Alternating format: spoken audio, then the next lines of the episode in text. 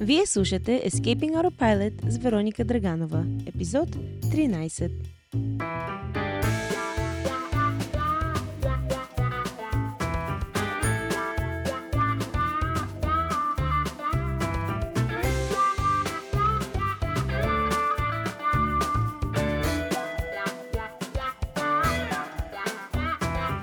Здравейте, скъпи приятели! Как сте днес? Имате ли планове за Хелоуин? На мен честно не ми е най-любимия празник, защото всеки път преживявам голям стрес с избирането на костюм. Ужасна право. Тази година обаче беше сравнително по-лесно, защото ми хрумна супер идея, свързана с моя любим сериал. Ако някой ме познава дори и маничко ще знае, че става въпрос за приятели. Обожавам го, мога да го рецитирам, все още му се смея, въпреки че съм го гледала 500 пъти.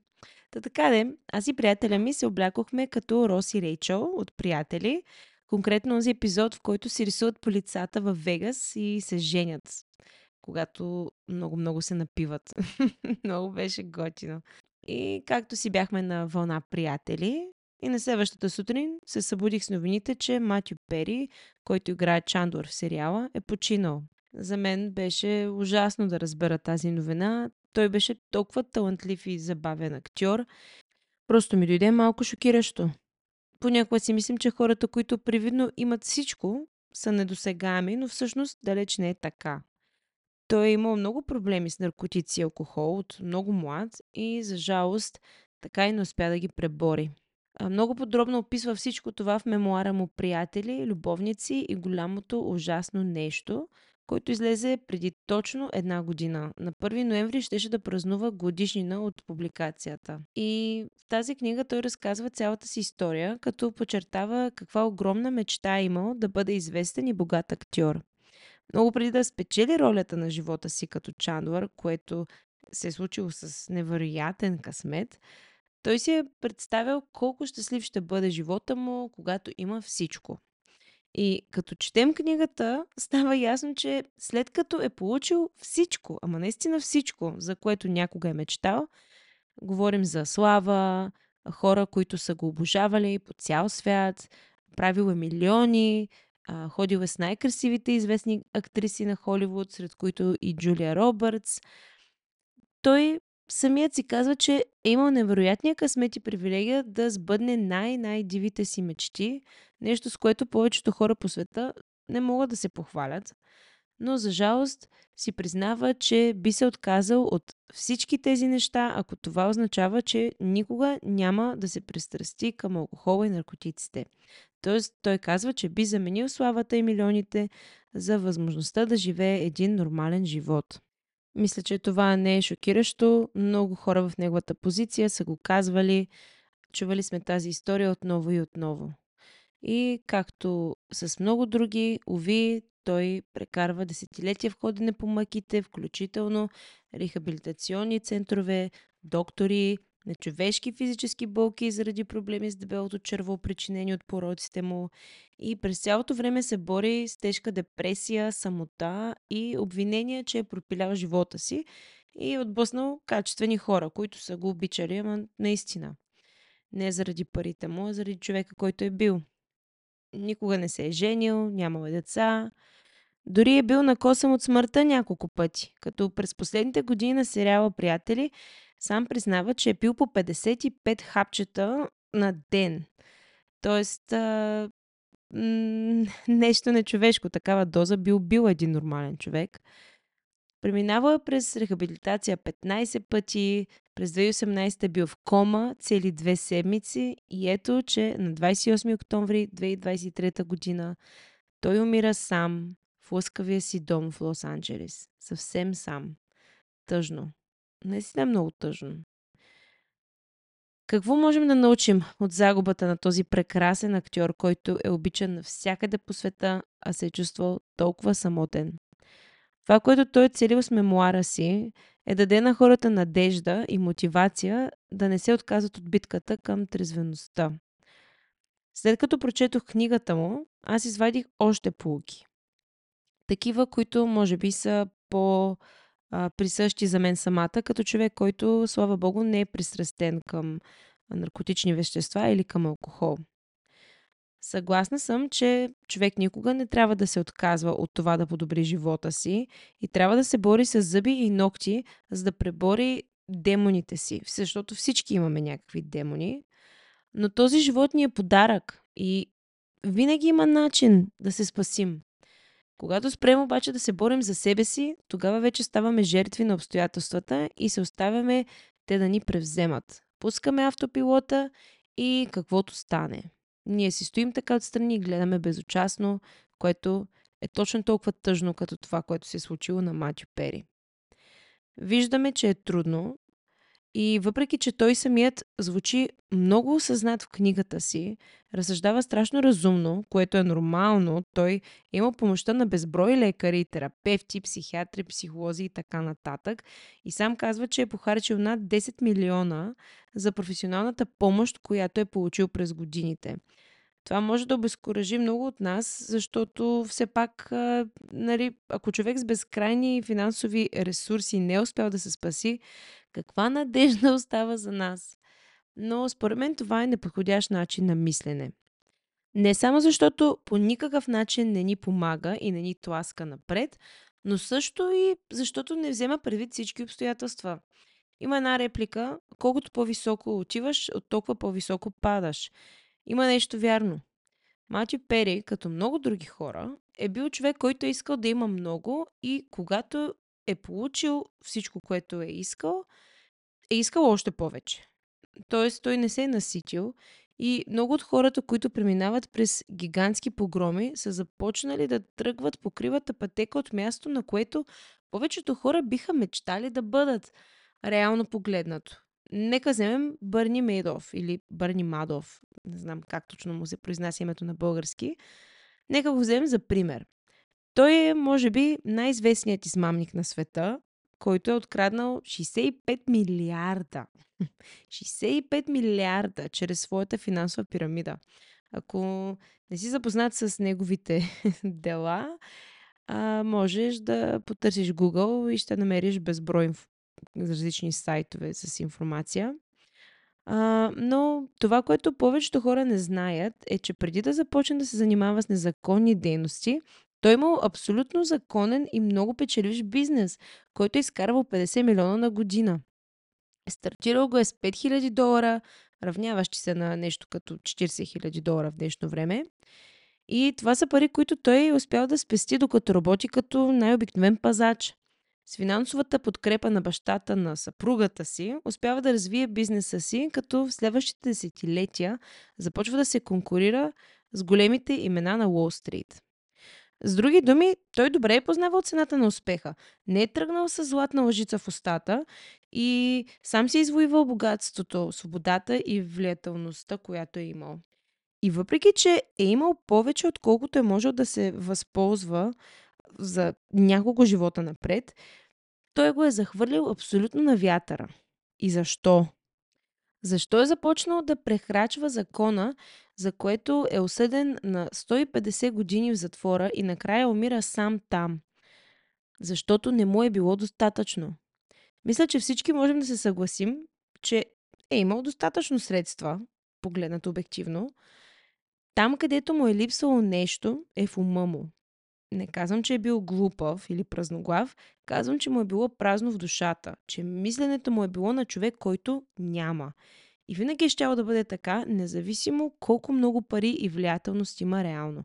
Защото ако тези пари и влиятелност можеха да запълнят дупката в сърцето му, в ума му, те ще да са я запълнили вече, след всичките тези милиарди. Има хора, които живеят от ден за ден, едва свързващи двата края, които са много по-богати от хора като Бърни Мейдов и Мати Пери. Защото те имат нещо, което тези два успели, дори преуспели мъже, никога не са имали. И това е да имат достатъчно. Да имаш достатъчно е начин на мислене. Няма абсолютно нищо общо с това колко пари имаш, колко те обичат хората, колко си известен, защото това са неща извън теб. Да имаш достатъчно е чувство, което само ти можеш да създадеш за себе си и това чувство не зависи от нищо извън теб, от нито едно обстоятелство. То е решение, което сам трябва да вземеш. Да решиш, че вече имаш всичко, което трябва да имаш и че сам си източник на всичко, което ти е нужно, е твой избор. Подозирам, че тези думи може да породят малко съмнение в теб. Да, да, много хубаво звучи на хартия, но мислите в главата ми не ми плащат сметките. Да, така е. Всеки от нас трябва да се стреми да намери начин да покрие поне базовите си нужди. Но хората, които са част от Escaping Autopilot, всъщност се целят още по-високо, според мен. Ние сме общество от хора, които искат да грабят от живота с пълни шепи и да постигат своите цели, което е нещо прекрасно. Със сигурност аз уважавам такива хора и много се радвам за тях и искам само единствено да ги подкрепям. А самата бих описала себе си като много амбициозен човек. Но имало и моменти, в които близки мои приятели са ми казвали, добре, Дерони, но кога му идва края? Кога ще спреш толкова да работиш? Не е ли време вече да си починеш малко, отпусни малко гъста? И в началото такъв тип коментари ме караха доста да се замислям, дори да се съмнявам в начина си на живот. И си казвах, ами, може би пък са прави, да да знам, много ли, много ли дърпам, много ли блъскам, а, трябва ли да успокоя малко топката, ще ми навреди ли всичко това дългосрочно. Но в края на краищата си дадох сметка за нещо. Много е важно да сме осъзнати, като се замислим защо правим това, което правим. За мен всичко, с което се занимавам, ми идва отвътре и го правя, защото ми носи истинско удоволствие. Имах толкова много хора в живота си, които ми казваха, че обичат да се зареждат от думите ми, че им харесва енергията им и като цяло просто се чувстват по-добре след като си поговорят с мен. И в един момент просто трябваше да направя нещо с идеите си и желанието ми да бъда позитивно влияние върху хората около мен просто ме изтласка да започна. И това ме кара да искам да надграждам още и още, да разпространявам съобщението си на все повече и повече хора, да планирам как ще се съберем на живо под формата на някакъв ретрит и цялостно да се целя все по-нависоко. И няма да спра, защото не искам да спра. И ще се целя за повече, защото усещам, че това е правилният път за мен. Усещам, че има много да дам и мотивацията ми идва от място на изобилие в душата ми. А ако погледнем мотивацията на човек като Бърни Мейдов, малко биха се съгласили, че неговата мотивация да трупа богатство отгоре върху всичкото си друго богатство е идвала от чувство на изобилие. Въпреки, че той имал толкова много от всичко, което може да предложи живота. Да речем, че той е сред най-екстремните примери. Нека кажем, че ти си един млад, интелигентен амбициозен човек, който има предприемачески дух, имаш талант и идея, които искаш да развиваш, създаваш си бизнес и започваш да градиш. Каква е твоята крайна цел? Ако започнеш с идеята, че просто искаш да продаваш плодовете на талантите си, каквито и да са те, значи нямаш особено ясна представа. Да речем, че за начало това е достатъчно. Но в следващия момент бизнесът ти започва да потръгва, започваш да придобиваш все повече клиенти, вече имаш и няколко служителя, приходите започват да стават сериозни. Прекрасно, супер, много се радвам. И когато вече сметките ти са отдавна покрити от доходите ти, какво правиш след това? На къде тръгваш? Знаеш ли колко искаш да расте този бизнес? Колко клиента се целиш да обслужиш? Колко служителя искаш да наемеш? В колко градове ще се разпростреш? Или в колко държави? Може да си кажеш, Абе, то да стигна от този момент, пък ще му мисля тогава. И да, това е опция. Обаче, няма ли да е многократно по-лесно, ако си намерил отговори на тези въпроси още в началото и си си поставил конкретни цели, макар и подвижни, които подлежат на промяна в бъдеще? Няма ли това да ти помогне, за да се насочиш и да насочиш усилията си, преценяйки още от началото колко от себе си искаш да вложиш начинанието си и на каква цена? Какво си склонен да жертваш? Според мен, най-вече е важно, когато се захванем с нещо, да знаем защо го правим. Няма лошо да искаме пари и слава. Що не? Няма проблем. Няма цел, която да е лоша или грешна. Стига да сме наясно, че каквото и да тръгнем да правим, мотивацията ни идва от място на изобилие, а не на недостиг. Нека винаги помним, че успеха не ни прави по-добри хора, както и неуспеха не ни прави по-лоши хора. Че успеха няма да запълни чувството ни за малоценност, няма да ни донесе увереност, ако вътрешно се чувстваме неадекватни. Адмирациите, хвалбите и обичта на другите хора няма да ни накара да се почувстваме обичани, ако самите ние не се обичаме. Това е един от уроците, които за жалост Матю Пери е научил по най-трудния възможен начин. Може да имаме всичко, което парите могат да купят и никога няма да имаме достатъчно. Това ни показва историята на Мейдов, както и на много други хора. Всичко започва с нас и начинът ни на мислене. Какво мислим, диктува какво чувстваме, което пък определя как действаме и съответно какво успяваме да получим като резултат. Затова, когато си мислиш за колко далеч искаш да стигнеш в своето начинание, какви количества пари, слава или каквото е твоето нещо искаш да получиш, просто се замисли защо искаш тези неща. Искаш, защото чувстваш, че ги нямаш и когато ги получиш, нещо ще те накара да бъдеш по-щастлив. Или усещаш в себе си чувство на изобилие, чувство, че имаш много да даваш и по този начин ти раздаваш повече от себе си за другите и оставяш нещо положително след себе си. В единия случай ще ти е безумно трудно някога да получиш достатъчно, защото целта непрекъснато ще се движи малко по-напред, малко по-напред. Тя винаги ще е пред теб. Хубаво се замисли, защото виждаш, че понякога финалният резултат е много далеч от това, което всъщност си искал да постигнеш в началото. И този живот го живеем само един път, така че нека го живеем съзнателно. Благодаря ти, че остана с мен до края. Ако искаш да продължаваш да настройваш своя ум, за да мислиш съзнателно и да бъдеш господар на ума си, а не негов слуга, последвай Escaping Autopilot подкаст, както и профилите на Escaping Autopilot в Instagram, TikTok и Facebook. Желая ти една вълшебна седмица и до скоро!